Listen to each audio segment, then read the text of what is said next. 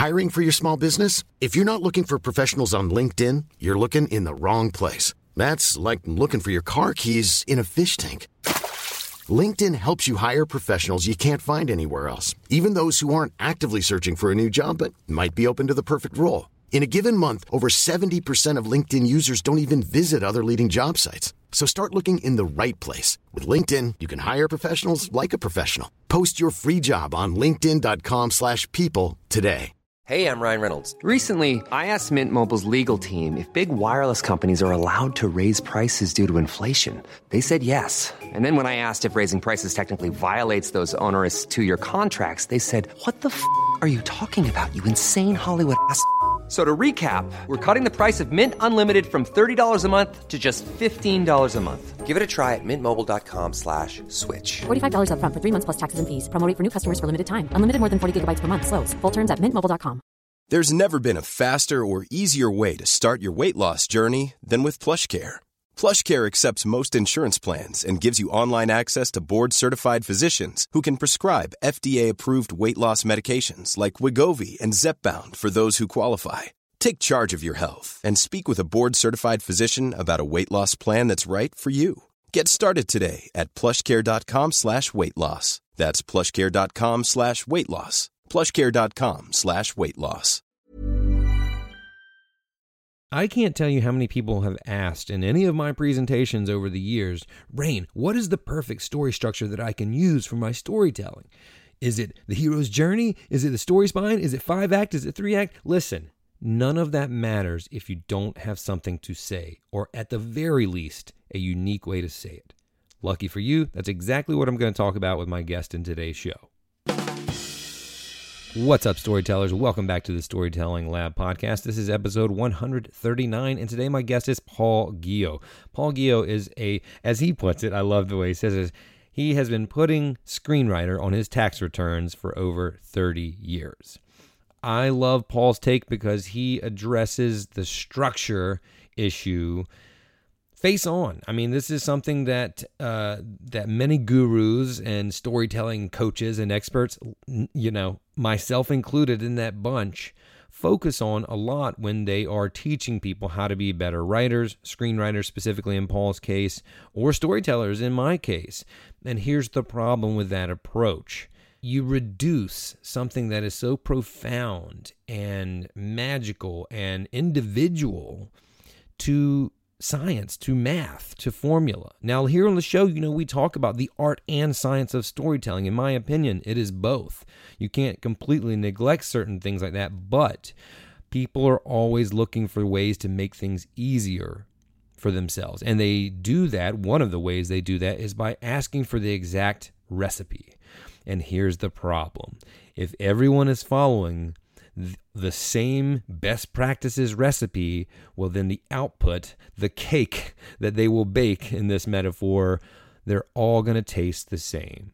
And you will never stand out as a writer or a storyteller or an artist or a creative if you sound and look like everyone else. What Paul focuses on, and I will also say in my defense, even though I do talk about structure, what I focus on too, and you can track it back on, on the show, is finding your unique voice. None of it matters. No structure that you use will matter if you don't have something unique to say. You have to find your own voice. What is the story that you tell? What is the way you tell your stories? And then you can focus on things like structure and editing and rewriting but you have to understand how to find your voice and make it unique. And then you have to be disciplined and show up every day. And then you have to do the damn work. And that's how you become a professional writer or a professional screenwriter or a professional storyteller or any kind of artist that uses their minds as their skill and their talent. Paul has a brand new book called Kill the Dog, and I absolutely love it. And listen, he, he does not mince words. It is a direct rebuttal to the super popular screenwriting book Save the Cat, which I have read, as many others have as well. Kill the Dog is the antithesis of Save the Cat, which reduces everything down to a formula. There is no magic, there is no voice. It is literally at page 12, do this. At page 35, do this. Find your title, find your logline, and nothing about how to find your voice and how to be a great writer. So many of us focus on being a great content creator or being a great writer or being a great storyteller or filmmaker. And not enough of us focus on the process and falling in love with writing, falling in love with content creation, falling in love with storytelling. That's what we're going to talk about right now. This is my conversation with Paul Guyot, and I hope that you love it. I sure did.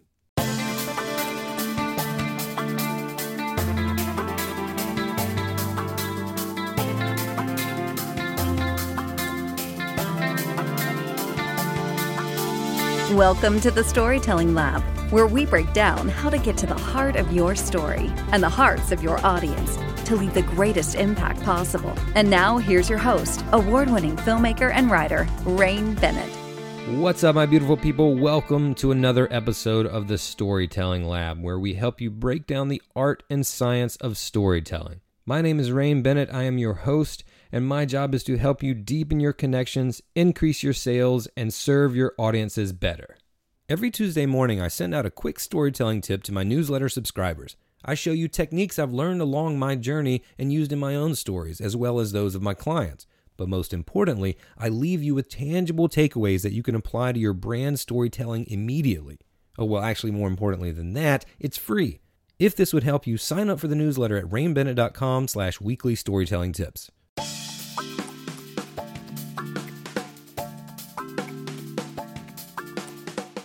Paul, welcome to the show. Um, I'm excited to, to have you here. I will tell you this. I didn't tell you before we started recording that there was there was some selfish motivations to ask you to be on the show.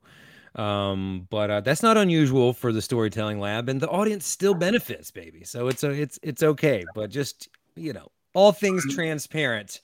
Glad to be here. Man. I might be here to pick your brain a little bit too. I'm I've been transitioning s- slowly from the documentary world to the narrative world, so uh, I, I, do a, a, little bit different writing, but certainly have lots of stories that I'd like to tell. Uh, the first thing I want to say to you is uh, um, I'm excited you kind of hopped on uh, on the show so quickly. I've been into the book, haven't quite finished it yet, but I know that your style, I know what you typically address and talk about. I gotta say in the book, your take on writer's block just blew me away. Just best chapter by far in the whole piece, Paul. Um, so unique, such a fresh take. Like everyone should buy the book just for that chapter. That's alone. the best thing you could have said to me. That Buddy, my whole day. It, it, it got an audible reaction from me. At first, there was a little confusion. It was like, oh. yeah, a, it, what's funny about that. I, I won't give it away, but it's I've had more than a couple of people go, hey, I think there's a problem here. it's so good. It was so good. But I but but to to that point, this is one of those cliches. I think we might talk about a lot of cliches today. Uh, one of these cliches that you hear often, or maybe maybe it's a limiting belief, imposter syndrome. But I'll tell you a quick story. Uh, 2017 or 18, I was in a small event. I met Seth Godin. Um, oh, you're yeah. nodding your head, so you're familiar with him. And he had this only Seth could have this rectangular water bottle. It looked like a book, the size of a book, um, to match his, you know, yellow glasses that nobody else in the world has. And it said, so I'm paraphrasing, it basically said like writer's block does not exist, or there is no such thing as writer's block. And so he literally carried it around this transparent water bottle that he had. To that point, do you agree do you disagree? Like what are your thoughts on this term of like i i'm as a writer i'm blocked creative. Is that a thing that exists or is that a thing that we completely fabricated in our minds?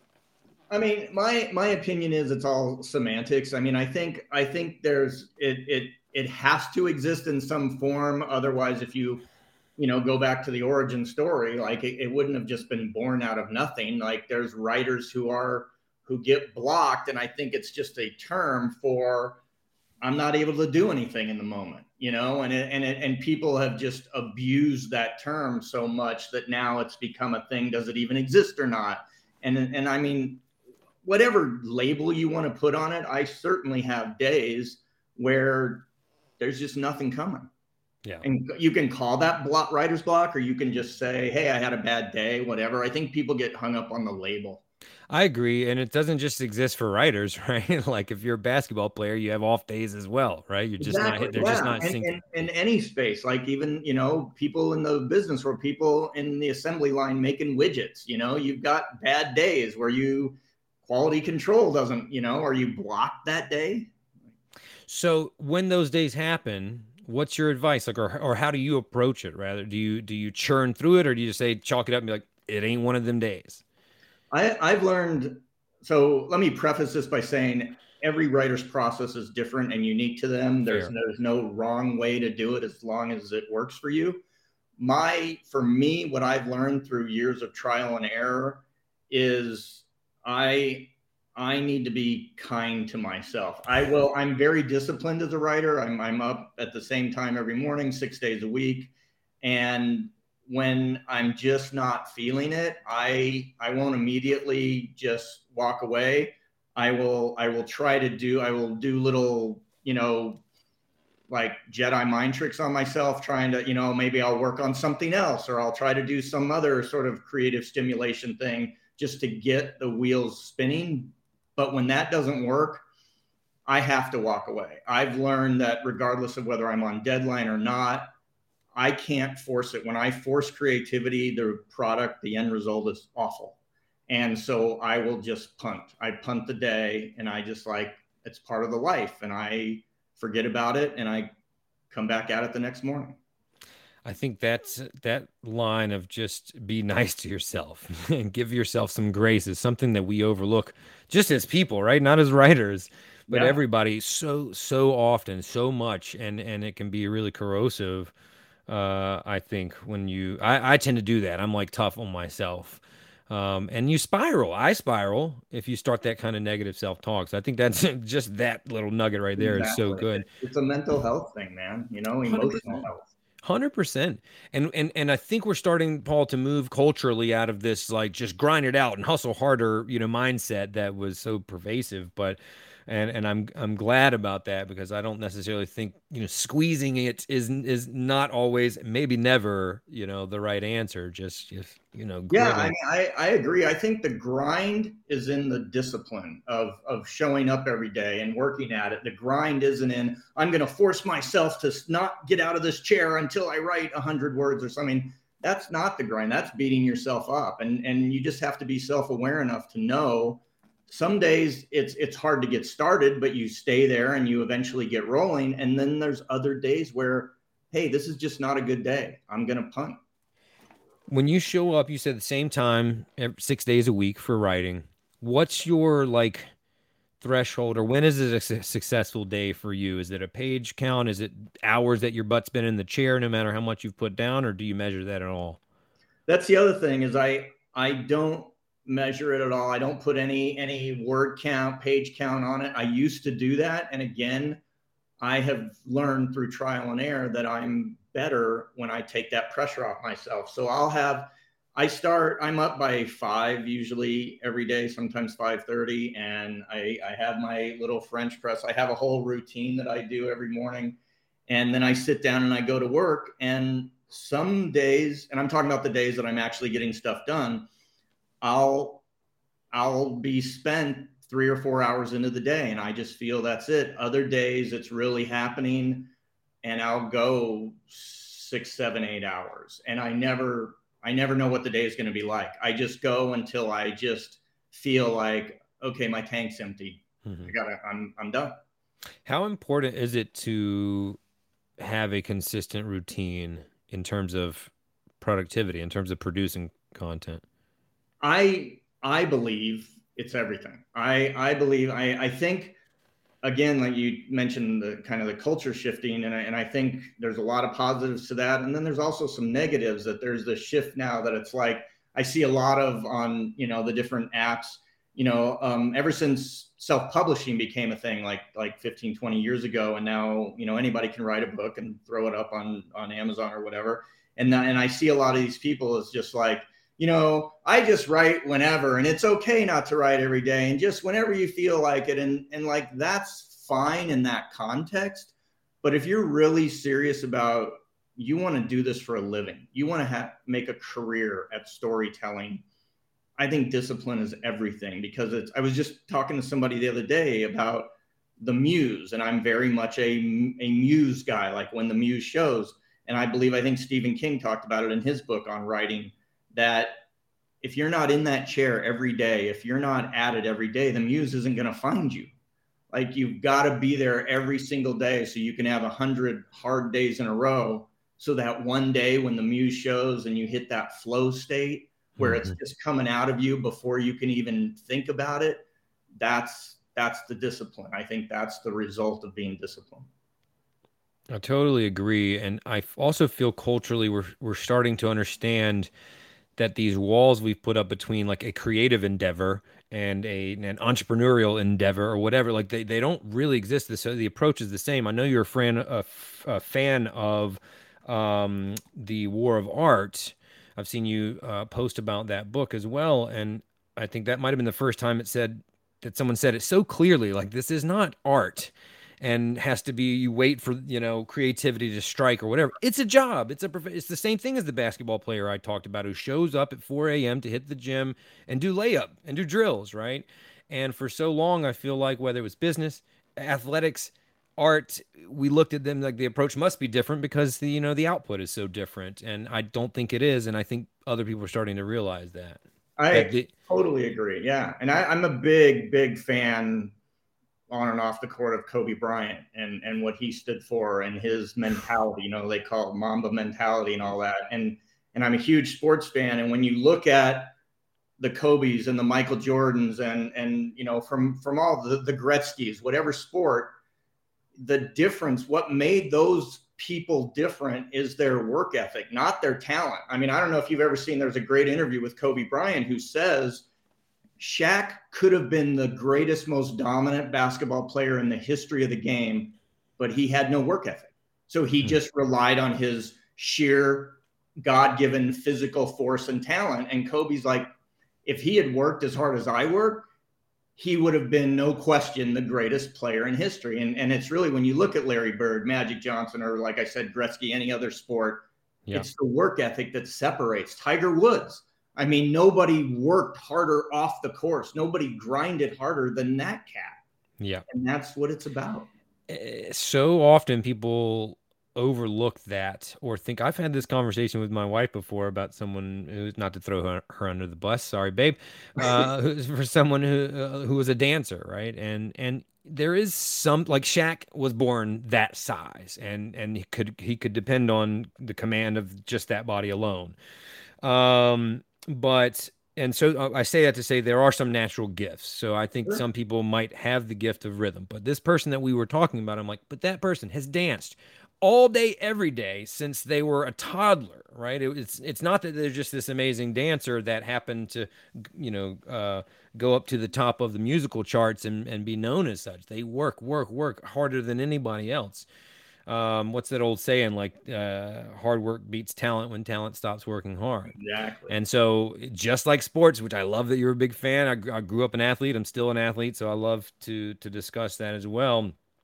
Most people, I think you're going to get the most productivity out of someone who might be uh, lower down the talent scale for whatever that means that works their butt off versus someone who is a natural born talent that just shows up half-ass, you know? Yeah. Yeah. There's a great, I don't know if you, are you familiar with Bob Rotella? Not, he's, a, not, he's one of the original sports psychologist guys. Ooh, okay. And he, he's written several books and he, he worked 90% of his work was in the golf world with professional golfers but he tells this great story and it's it's interesting to me that lebron has never spoken of this publicly and and i i have my own reasons for that i'm not a huge lebron fan but Rotella, after LeBron's first couple of years in the league, he went and worked with Bob Rotella, and it was about his his perimeter shooting and his and his free throws. That he was he came on this dominant sort of physical force, kind of like Shaq, but he was he had hit the ceiling already, and he worked an entire off season with Bob Rotella just on the mental side of the work ethic and shooting and shooting and shooting and shooting. And he came back then and became this amazing three point shooter and, and clutch free throw guy. And and it's all because of that, you know. And and you don't hear it from LeBron, but when you you want to, I forget which Rotella book it's in that he talks about this seven month period he spent with LeBron, and all they did was work on his work ethic and his mm. commitment to the parts of his game that weren't already great and that he had to improve. That's impressive. Paul, I have a question for you. All I really want is for you to tell me the structure to follow to write a great screenplay. Just that's a just wow. Tell, tell, me the numbers. I'll color by them. All right. Yeah. Um, listen, I, I for anyone who, who has read the book, they'll get that joke. Yeah. Uh, well, I love your content about that, and and I I had a quick webinar I did just yesterday for some for some coaches, not basketball coaches. Um, and and some you know a couple people, but one person in particular was was kind of poking the at that. Yeah, but there's some formula. I'm like, well, there are those things that exist, but the question really is, what? Uh, first of all, let's start here. What is what is people's attraction or, or need to to uh, to seek that out first right? Because in my tiktok content like the stuff that will go viral is often something like that. Like they want a recipe to follow. Like just tell me what words to say. Let's start with psychologically since we're kind of talking about psychology like why why is that? Is it just easy yeah I, easier I, I think that's it is what you said is people want a recipe i think the reason that you know, speaking specifically about screenwriting and mm-hmm. storytelling, the reason that the the how-to books have been so successful from Sid Field's first one all the way through Save the Cat and the others um, is because they they convince the reader that it, it has nothing to do with writing. It has nothing to do with creativity. It has nothing to do with language. It has nothing to do with any of that. It's just math. It's here, follow this formula. This is how it's done and you will be successful at it. And people want that, especially in today's culture. You know, I, I have that thing early on in the book about the the middle schoolers that were, you know, yeah. want to be when they grow up. And, you know, 20, 30 years ago, it was athlete, fireman, doctor, lawyer. And, you know, in 2018 or 19, whenever it was, they did it again. It was YouTube star, influencer. They people want to do the least to gain the most. And I think that's what all these books feed into is if you believe, and that's that's why Save the Cat's been so phenomenally successful, and yet never helped anyone have a professional screenwriting career, is because it says if you just do this, you'll make a million dollars. And people love that idea. You know, all all these books that were written by people who never wrote a screenplay in their life. And this is, you this is how you do it because I've read thousands of screenplays, so I'm an expert. But when you talk to the actual people that wrote the scripts, when you talk to the successful, the phenomenally successful Aaron Sorkins and Shonda Rhimes, down to the TV writers in their second, third, fourth year of staffing, none of them write like that because they know you're not going to produce anything of quality, anything of originality. It's all going to be just, you know, paint by numbers schlock. I, I think that you made a good point, kind of at least um, indirectly there about it. I think it's important to to mention that it's not just the Aaron Sorkins like that are screenwriters, but there are plenty of just like full time working screenwriters, like you said, the t- TV writers that are making a living doing this thing. But I think that people, aspiring writers, we'll call them or, or screenwriters, only view that top level. It's like that's what I Right. That's what it is. like so, I, there's nothing else to achieve except that. And there obviously yeah, has to. 100 percent right. I mean, I I did a I can't remember. I just I forget where I talked about this. My mind's silly putty right now. But I I I, I looked this thing up for a, a talk I was giving on something and realized, you know, now because of the strike we're on and and I'm fairly active in the guild and everything and no one's ever heard of me. You know, if you if you haven't come across my TikTok, nobody knows my name. You know, the shows I've worked on, they've been okay. You know, the movies I've written, you know, the, that have been released, people mostly don't like. And yet I've been putting screenwriter on my tax returns for 24 years in a row and I'm my success level puts me in the top 8% of all WGA members yet you no, nobody's ever heard of me. Nobody knows my name. And that's that's what I'm talking about is is you can make a living at this. You can make a good living at this without having to be Aaron Sorkin. Well, you know, and, without having to be Scott Frank. And that is the way more the way more common, you know, journey right. of a writer is not a front facing. That's why they're writing, right? They're not they're not a talent. They're not on screen yeah. typically, right? I mean, so that is way more normal, if you will, than being an Aaron Sorkin, who is. And that's, that's why the strike's so critical right now because the vast, vast majority of our guild are people that that don't have millions of dollars in the bank, that don't even have six figures in the bank. You know, we're working screenwriters. We're, you know, just like people that, you know, are plumbers or work at a bank or longshoremen. You know, we just, what we do is different. You said something too in the book, and I think it was probably following the piece about what kids wanted to be when they grew up in the 70s versus nowish, um, or something like that. But it was something along the lines of um, instead of falling in love with writing, they fall in love with the idea of being a writer or something like that. Does that does that ring a bell? Yeah, it's it's it's that's basically it. There's there's a romance to being a yes. writer, and they're also they're in love with the the potential, the outcome, the and result. who they. You, you said something about who they might rub elbows with, like they want to write that success, successful screenplay that puts them having meetings with all these people, and they just want to like jump to that. It's not necessarily yeah. that they want to be a writer; they want that thing that's it. And, and, that's and those are the people I because I, I work a lot with with you know newer writers, up and coming writers that either I mean high school age all the way into guys retired in their 60s. And I can tell right away the ones that aren't going to have any success at it because they've written one thing or two things and they're all about, I want to sell it. I want to sell it. And then there's the other people that I love writing. I want to try and make a living at this because I love doing it so much. Yeah, I, I, I think uh, so much of it is determined by what your actual real goal is, and a lot of people aren't aligned with that. They don't know the answer to that question. I, I about uh, I don't know five years ago, I started public speaking as a way to kind of you know make some some income in between projects, and I had a business coach at the time, kind of friend mentor, and and we were writing down my goals, and I said, oh, uh, one of them I want a TED talk, and he was like, oh, why?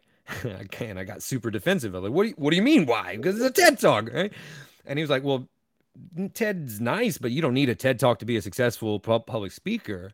And I didn't really have an answer for him why, right? And that's why I got defensive and kind of upset about it because I hadn't really asked myself that question. And I went on and I I built a speaking career. Um, I eventually did get a TEDx talk um, about four years later, and I talk about this all the time. I've made some TikToks about it zero opportunities have come from that right? Some some linkedin messages and things like that people have found me through that but nobody's hired me because of the tedx talk right? Not not not at all. And so it's similar like my goal was completely i didn't know it wasn't to be a speaker.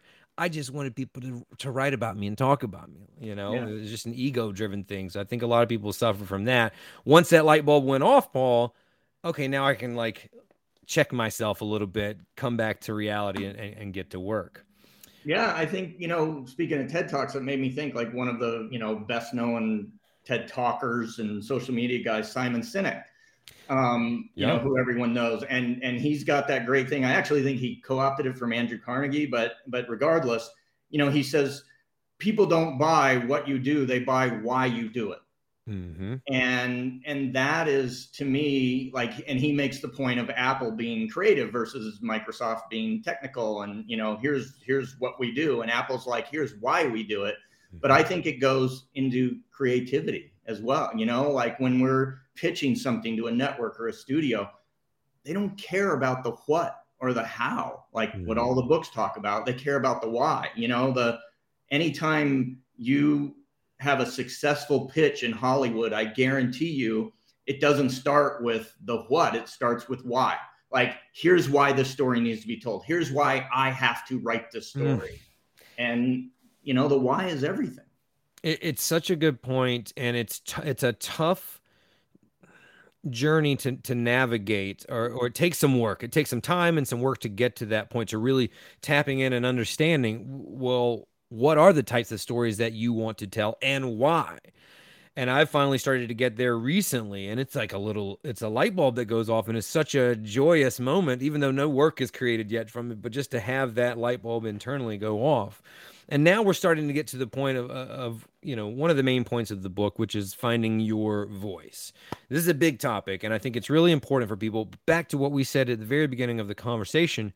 To me, this applies not just to screenwriters, but to so so many people that are being creative, and maybe even those that aren't being creative. We want to go back to basketball. Jason Williams had a completely different style than Kobe Bryant, right? Or and so on and so forth. Mm-hmm. So I mm-hmm. think finding your style, finding what works for you is is a lot more important than best practices. It seems like you do too, but let's talk a little bit about first, let's establish like why voice with a capital V, as you say, is so uh, beyond important. It sounds like it's imperative. It is. It is. And, and I love that you made the point that it's not just in, in writing or screenwriting, that, you know, athletics or any endeavor. It's it's about that. And and for what I do, it's everything. You know, it's because and then that's part of my frustration with the other books and what led me to write my book is, you know, you can have the most original, unique, cool idea for a movie or a TV series. But if that script isn't written in a unique, original voice, it's never going to be a super cool movie or TV series because ideas are a penny a dozen in Hollywood and and plots and concepts and everything everyone is is overflowing with that. And what what makes one screenplay stand out from the other isn't the page count isn't the what people think structure is it's the voice of the writer. Mm-hmm. and you know i talk about in, in the chapter on voice about people confused like well when you're on a tv show you have to write in the voice of the showrunner. And it's like no you don't. You know they don't hire people they think can copy them. They hire writers with original voices and if, if you don't have an original voice on the page, you're never going to succeed. And that's been the problem is so many people have followed the tutelage of all these books, which tell you how and what to do everything and never talk about voice, never talk about mm. the writing. One of the the most the simplest points that you made and, and strongest, but it's kind of one of those things that when you hear it, you're just like, yeah, no, no shit. There's never been a faster or easier way to start your weight loss journey than with PlushCare. PlushCare accepts most insurance plans and gives you online access to board-certified physicians who can prescribe FDA-approved weight loss medications like Wegovy and Zepbound for those who qualify. Take charge of your health and speak with a board-certified physician about a weight loss plan that's right for you. Get started today at plushcare.com slash weight loss. That's plushcare.com slash weight loss plushcare.com slash weight loss. Everyone knows therapy is great for solving problems, but getting therapy has its own problems too, like finding the right therapist, fitting into their schedule, and of course, the cost. Well, BetterHelp can solve those problems. It's totally online and built around your schedule. It's surprisingly affordable too. Connect with a credentialed therapist by phone, video, or online chat, all from the comfort of your home. Visit betterhelp.com to learn more and save 10% on your first month. That's BetterHelp, H E L P.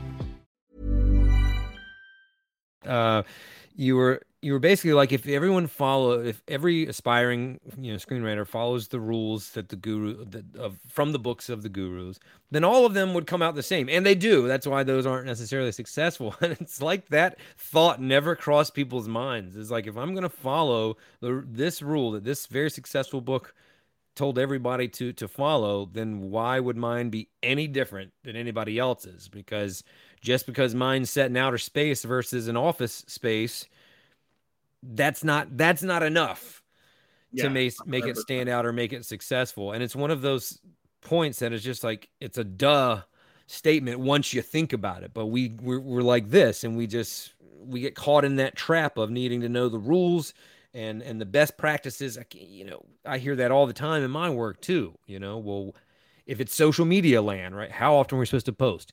You know what type of equipment do we use? Yeah. what's the best platform? What hashtag strategy? Yada yada yada. And and that's what i help people do is like if your message is not connecting and clear with your ideal audience all of that is for nothing. Exactly Yeah, yeah. It doesn't matter if you're posting, you know, ten times a day at the exact perfect times. If if your message, if if your why, if your content doesn't matter, doesn't matter. So, if someone was new and they heard that and they're like, "Well, I have this idea or a couple of ideas for for you know screenplays, stories that I want to tell." Is your is your advice, and I don't want to put words in, into your mouth, but would your advice be for them to just write, just work on that, and just get the story out versus, okay, now it's time for me to do my slug line, you know, or you know, really trying to format and find the you know find the right way, so to speak, to write the screenplay. Yeah, uh, completely. And I okay. and, and you know, like I when I mentioned earlier about you know the the selling versus the writing and I don't want to condemn people who just want to sell something. I just want them to be self aware. If that's your thing, if you have this one idea and you just want to sell it, then just be self aware about that and put everything into that and don't pretend, don't lie to yourself, don't fake it till you make it or all that other garbage. And and when you're you're starting out, that's the thing is again going back to what you originally talked about with the recipe. People starting out they they don't know what to do you know? Whatever job it is if you've never done it you don't know how to do it. Somebody tell me how to do this job. Mm-hmm. teach me. And so they look at these books and you know or they have these university professors or these social media people and they say do it like this. And so they start doing it like this. And one of the things I, I think this is in the book where i say it's it's like if you want to learn to play golf but if you learn from somebody who's really bad at golf you're never going to get good at it because you're just going to groove bad habits. You're going to be practicing the wrong way over and over and over. And that's what I run into with people who are like, they want to, they have an idea or, or they want to be a writer and they just are focused on the wrong thing. They're focused on page count and slug lines and what they think structure is and inciting incidents and all that. And so I tell them, and it's an answer people don't like because the, everybody oh, yeah. wants a recipe. Yeah. But I tell them that doesn't exist. You just have to write. If you want your best chance at success, and again, there's no absolutes. There have certainly been people that have, you know, won the screenwriting lottery doing it opposite of what I say, but they're very, very, very, very, very much in the minority. If you want the greatest shot at success, you got to focus on becoming the best writer you can be and becoming the best writer like i say screenwriting can't be taught. It can only be learned. Mm. and you learn it from writing and writing and writing and writing but not the way the books tell you to write not the way the social media people tell you to write. By following formulas and stuff you've got to find your voice your own way by not listening to all that stuff and and it's a long process man. Even if, whether you want a career as a writer or whether you have that one idea you want to sell you got to understand it's not going to happen in a month or six months or a year. It's going to happen as you write and rewrite and rewrite and find your voice. The funny thing is the the irony maybe is is that for those people who are only interested in selling that one great idea they have uh, finding your voice is still the path to give that the most success, right? Writing that as best you can, becoming the best writer you can be, even for that one idea, is still the path, right? Exactly, like, and that's and that's why I think those people, they're they're more more often than not not going to succeed is because of the fact that they just want to sell this one thing. So instead of focused on you know, like we talked about the why and how can I make this the very best possible thing it can be, they're focused on, okay, how do I get to the end? How do I, you know, how do I write a screenplay that then I can sell really quickly? And that's why a lot of these books have uh, uh, uh, timelines on them or de- amount of days. Write a screenplay in you know two hours whatever. Yeah, yeah. yeah, there's a book there. I forget who yeah, wrote it. How to Write a Movie in 21 Days, written by somebody that never wrote a successful movie in their life.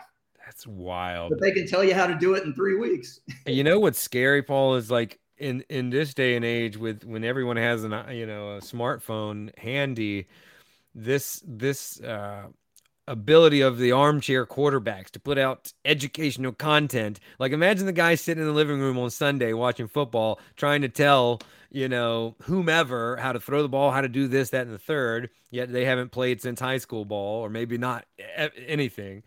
Yeah. Now they all have these tools to put out content to like teach people, even even, you know, even more so now than uh, than these non-screenwriters making screenwriting books. So this issue is across all all industries and, and spaces as well because you have a lot of people that are out there um, preaching best practices and there's no guarantee that they know how to do it. I mean, I work with a lot of storytelling coaches and you know that's that's I, I am one of those.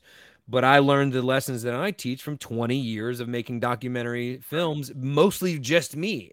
So the people that I work with are under resourced, uh, you know, and don't have a lot of money, then might just be a one person team, and you know, I can give them something. Well, that's it. You're you're a storyteller, man, and I and I have so much respect for documentarians because I think that's one of the most difficult uh, types of storytelling to Tough. do it well. Yeah. And so, I mean, I have tremendous respect for that to to create a compelling narrative, compelling story when you're when you're documenting the reality yeah. of something is in incredibly difficult to do well. Well, so it's no wonder that you know what you're doing as a storyteller.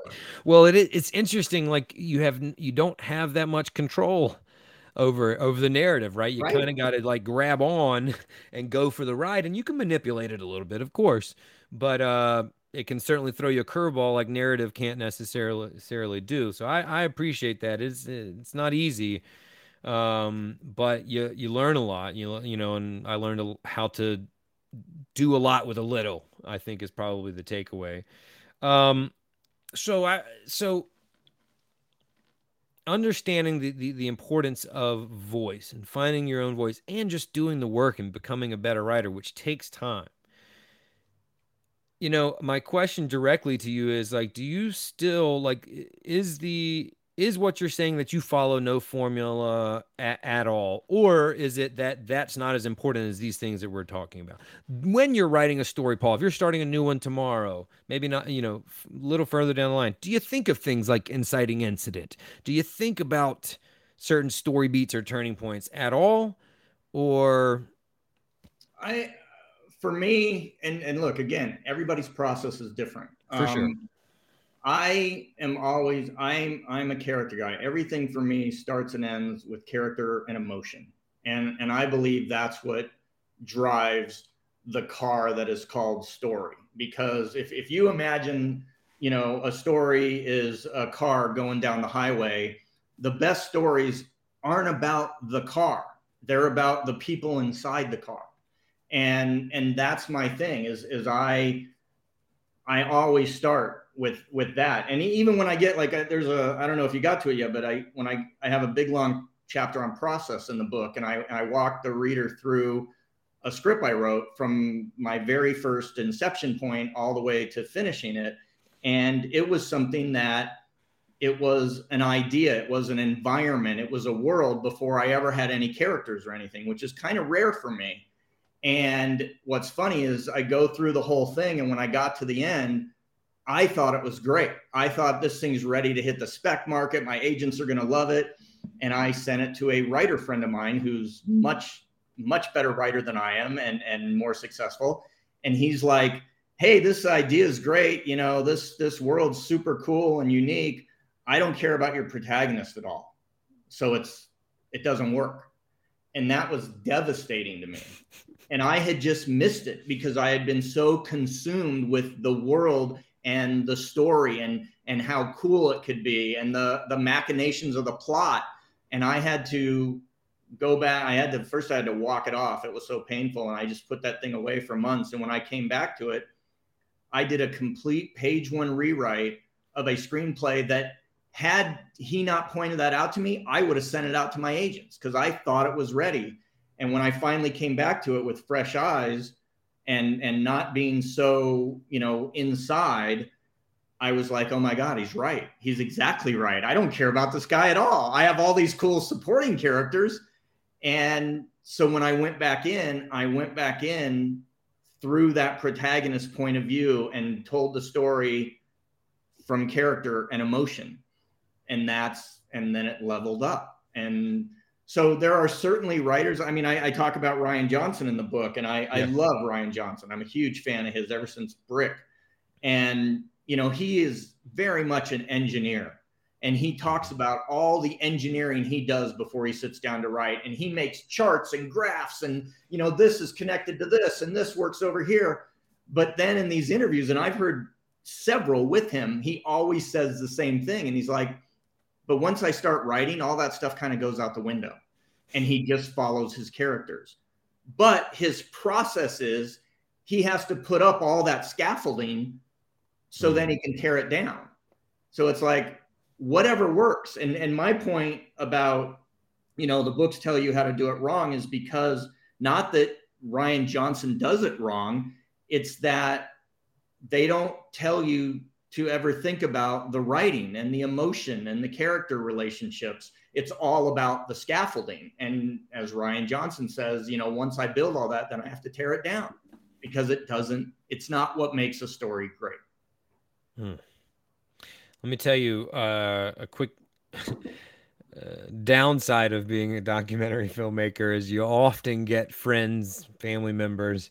I'm sure screenwriters get this too, actually, uh, with you know great ideas like, oh, you should make a documentary about this, this, and it's always about this world, right? I had a I had a friend who legitimately said, oh, you should. We live in I live in North Carolina, and he was like, oh, you should you should do a documentary about the the rising like uh, microbrew industry in North Carolina. You know, we used to be a tobacco state, and then we when that went down, we didn't have a lot of money, and now there's this resurgence through craft breweries all over these small towns. And I'm like, okay, well, the, what's the story, right? I mean, you just gave me a world like an industry, but that's uh, like what what's the story there? Again, that comes up every you know every week. There's some other like you should do a documentary on Venezuela. okay. right? Yeah.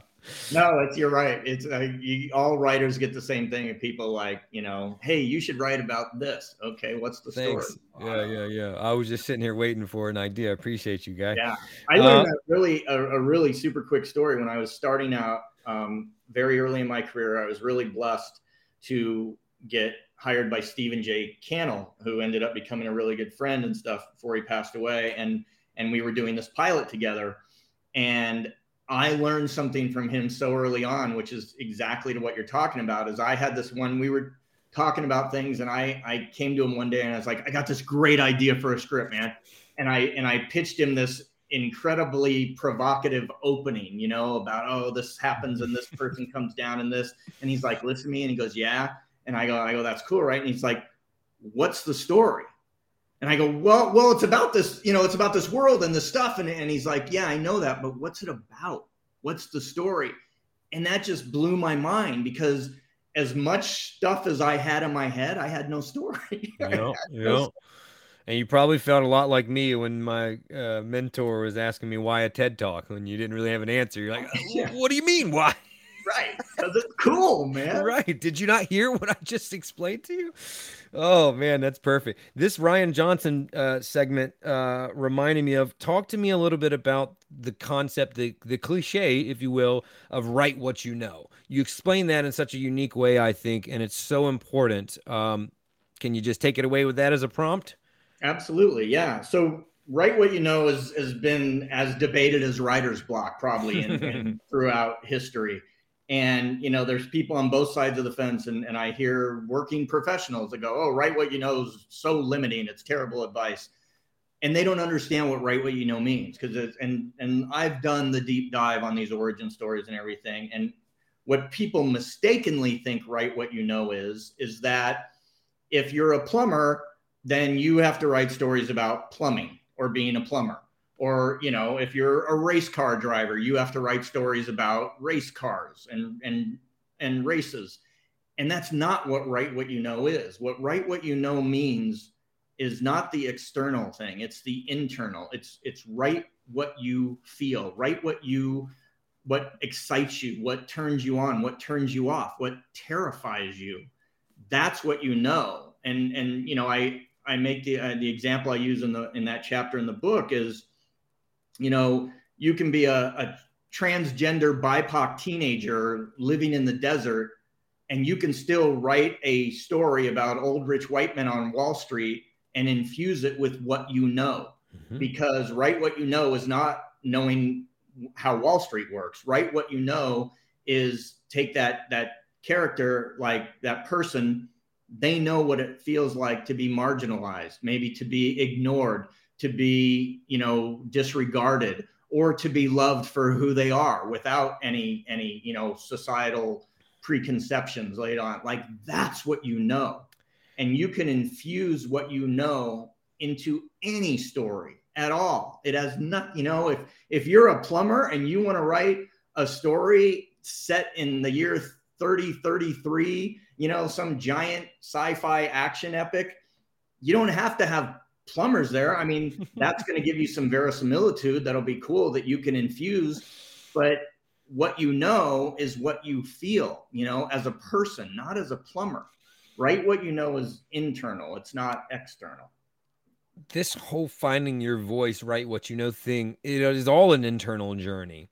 Yeah. And I think people get so consumed with the output they don't spend enough time with the on the input right and like diving into who you are so many of us work and exist and never look inward and like ask ourselves like why do i feel that way about this thing and i i get really excited about this type this topic because when when i work with people it's often about uh, finding and identifying your unique perspectives on the world. I feel like I, that was what my TEDx talk was about, by the way, which is like even an example I use is if we're all documentary filmmakers, we all have a hundred thousand dollars or whatever the number is to make a documentary about the same topic and there's a hundred of us. A hundred, uh, there should be a hundred different films, right? Because we are all different people with different backgrounds, different experiences, different perspectives on the world, and therefore our approach to that topic, whether it be you know number two pencils or whatever it might be, or the, the craft beer industry of North Carolina, it, it, should be different. But so many of us look for the best practices and don't and don't look at like how we view the world differently. And this is the journey I, I think for understanding what you know. Like, what are the things that you experience and, and understand? I've, you know, so I think that a lot of people kind of have these walls up because it's a, it's hard work. That that's not easy either to like really tap in and be like, oh, well, I know what it's like to feel rejected or feel like an outcast or et cetera, et cetera, because sometimes those feelings aren't so so fun, right? But it's it's the way I think, and it sounds like you do too, that we really we really find the type of work that we're supposed to be creating. Yeah and that's that's my frustration with with all the the screenwriting books because i really i really believe because you don't find this nearly as much in the prose writing world. Like there are obviously how-to books and gurus in the prose world but from my experience uh, of, of my deep deep research with all this is there are many more, you know, how to quote unquote prose books that talk about the writing and the language and the yeah. syntax. And the screenwriting books, none of them talk about that. They talk about what they mistakenly call structure. They talk about the scaffolding, you know, the inciting incident here, or like the ridiculous of the cat book. Like just have a cool title and a cool log line, and you're off to the races. And and it's, wait, it's wait. such disservice to the storyteller, to the creator, because it's it's exactly what you said. It it it has to be about that, the internal stuff of of getting that onto the page is what's going to separate you and make your script stand out with your unique voice and your unique turn of phrase and your unique language as opposed to a homogenized, you know, well, here I hit my page count, my inciting incidents on page seven, my my second act midpoint turn is on page, you know, 63. It's nobody cares, man. And it's and I, I it's it's amazing to me because from my my TikTok, I still I get a lot of pushback at times from these I'll just call them save the cat apologists and stuff that are debating me on this and yet, when I look at the people that are debating me, they've had no success at yeah. all at, at, what they're debating me with. You know, it goes back to the Harlan Ellison quote. It's, you know, you're not entitled to your opinion. Oh, I you're only that. entitled to your informed opinion. That was so good. Um, I saw a uh, period of time. I know that you're connect, uh, connected with. a no Micah Haley. Oh yeah, right? yeah, yeah. He had the same same battle going on when he was talking about film versus digital, and he was like, "You don't need it. Like you, nobody can tell. Like you don't need it." And there was a million, you know, non or uh, filmmakers or aspiring filmmakers that are just throwing out Christopher Nolan, Christopher Nolan, and it's like, bro, good. Right. You know, Christopher Nolan can can can do that, but the point that Michael was trying to make is like, yeah, but you know, you can't. You yeah, people you're might... not Chris Nolan. You're what? not Spielberg. Yeah. So... Right. And also, the point is that the audience, you know, can't can't necessarily tell tell the difference no matter if you have people that are kind of loyalist or whatever we might w- want to call them. But he was just the, the point I'm trying to make is very, is exactly what you just said. Every you know whatever the percentage was of people who have never done it in the comments it was a high one like probably yeah. 90 plus that were just you know they're just fans and that's that's that's the difference but we've given we've given you know these uh, uh, we we have access to the the thoughts of armchair quarterbacks uh, constantly these days, so we have to be wary of that. I think. Um, what's your take on? I'm, I'm shift, shifting gears a little bit. Um, I know we're probably coming to the end of the conversation, but I just wanted to, to ask what you thought about you know media has always evolved and there's always a little weird kind of gray area when when it when it does of like we're still kind of hanging on to this while we're moving into that before that transition fully happens so whatever happens i mean hollywood is being disrupted now into to a degree you're nodding your head so you agree with that at least in concept um this is a big, broad question, so we can take it anywhere we want to. But the industry is evolving.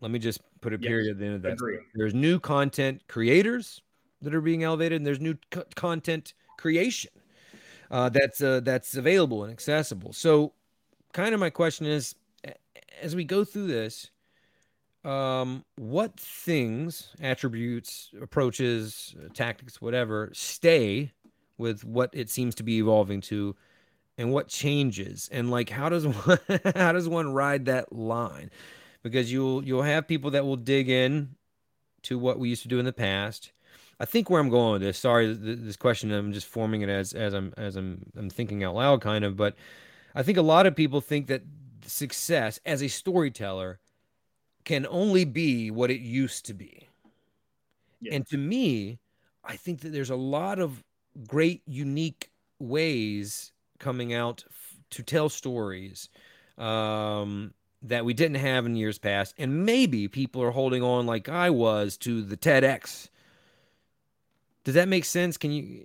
I, you... I, completely agree okay. with you, man. And, okay. I, and I think I think you're hundred percent right. I think one of the things I was telling somebody recently about this strike is that I this is unlike any other strike we've ever had. I believe, and it's and it's one of the reasons that it's a paradigm shift for our industry, you know, is because we're not striking against the studios anymore. You know, I mean, as recently as three years ago, you know, we had we go through this every three years.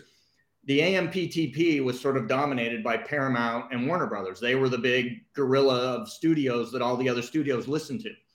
That doesn't exist anymore. Now it is dominated by tech companies Apple and Amazon and even Netflix, what we do, and when I say we, I mean WGA writers, it is such a small, small percentage of those companies' revenue.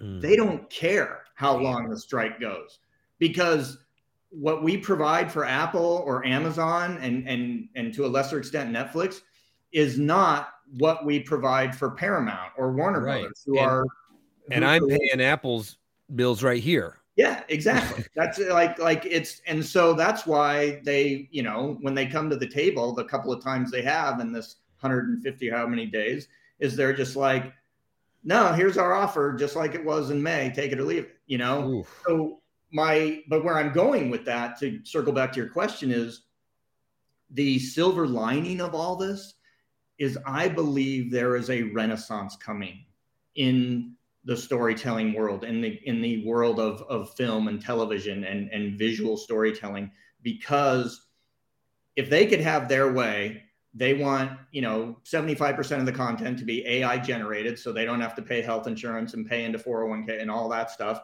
and you know eliminate the writers as much as they can. And i don't think until the audience becomes ai i don't think they're going to be satisfied with that because it's a version of the homogenization that we talked about earlier with all the save the cat disciples and where true creativity, true, unique, new, fascinating storytelling is going to come from are the rebels and the and the humans that are out there with their iPhones shooting their stuff, throwing their content up on the internet, you know, making original stories that are from humans about humans that aren't derivative, you know, because AI is really not as smart as people think it is. All it does is take in data that pre-exists and processes it and spits it out in a different way. And it can't create, it can't invent. And I think that that's where we're headed. And when you look at the industry, I totally agree with you that this shift has been coming prior to this year in the sense of you look at movies like everything everywhere all at once or you know barbarian if you're a horror fan and stuff those movies would have never been made just five years ago, let alone 10 or 15 years ago. And the audience is so much more sophisticated now mm-hmm. and, and has such a deeper hunger to be satisfied with something that's unique and not formulaic and not the same old you know thing we've seen forever and ever if you look at the most successful television series of the last five years or so they look nothing like the television series that were successful 10 15 20 years ago and that's a good thing i think. I think i think we are absolutely headed that way. And this strike which is if you really want to you know dumb it down to its most basic thing and i understand i'm i'm taking a big leap here but it's basically about we want to keep everything the exact same and very homogenized and very by the numbers. And people don't want that. You know that's not what's working. Look at barbie you know, I love the fact that that the the head of Warner Brothers is now taking all the credit for Barbie, saying, "Oh, it's because of how we marketed that movie. That's why it was successful." It's like, no, it's not. You started marketing that thing after it was released and became a huge success, and it's because it was something that none of us had seen before. Yep. You know, and that's what that's where we're headed, which I think is actually a good thing. And talk about voice. I mean, Greta Gerwig just oh. was stamped all over that. Are you it was, kidding me? Exactly. and that's the whole. I don't know if you know the sort of the the development history of that Barbie as a movie has been in floating around Hollywood for 15 years. And so many, I read a, an Amy Schumer draft, which was terrible. And, and everything was just sort of mocking the Barbie of it all.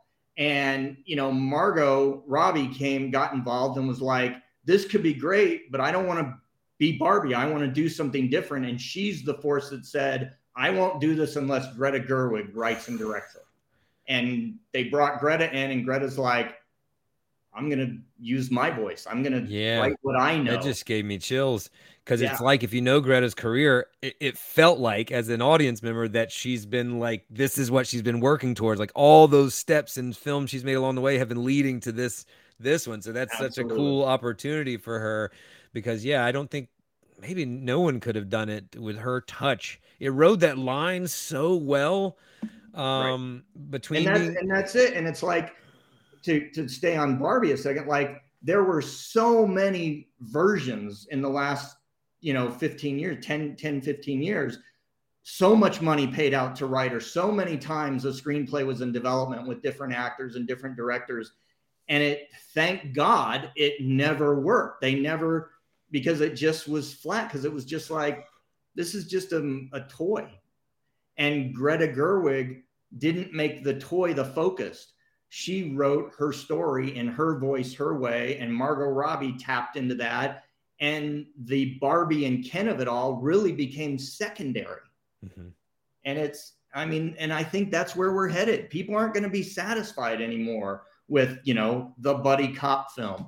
Like it's just, it's we're in a we're in a different world, man. And and I think that's great for the up and coming creators. Is and mm-hmm. again, it, it goes back to my thing of you have to trust yourself You have to trust your voice. You have to trust your experience, your internal, you know, soul.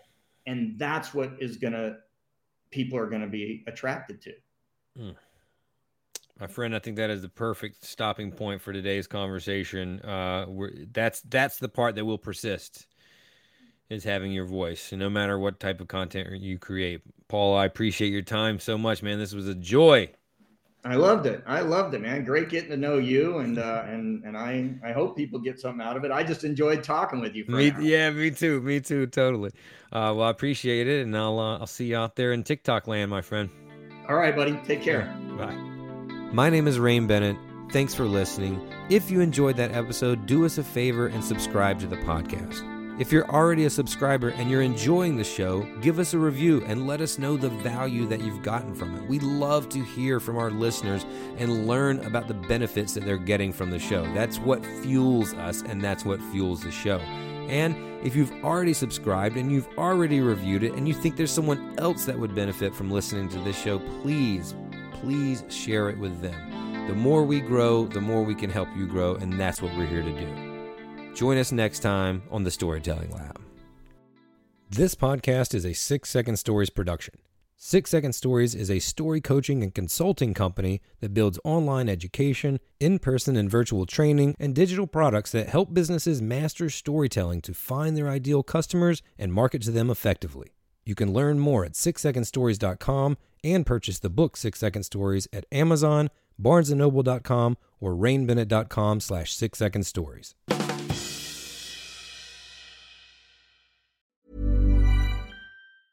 Mom deserves the best, and there's no better place to shop for Mother's Day than Whole Foods Market. They're your destination for unbeatable savings, from premium gifts to show-stopping flowers and irresistible desserts. Start by saving 33% with Prime on all body care and candles. Then get a 15-stem bunch of tulips for just $9.99 each with Prime. Round out Mom's menu with festive rosé, irresistible berry chantilly cake, and more special treats. Come celebrate Mother's Day at Whole Foods Market Mom deserves the best, and there's no better place to shop for Mother's Day than Whole Foods Market. They're your destination for unbeatable savings, from premium gifts to show-stopping flowers and irresistible desserts. Start by saving 33% with Prime on all body care and candles. Then get a 15-stem bunch of tulips for just $9.99 each with Prime. Round out Mom's menu with festive rosé, irresistible berry chantilly cake, and more special treats. Come celebrate Mother's Day at Whole Foods Market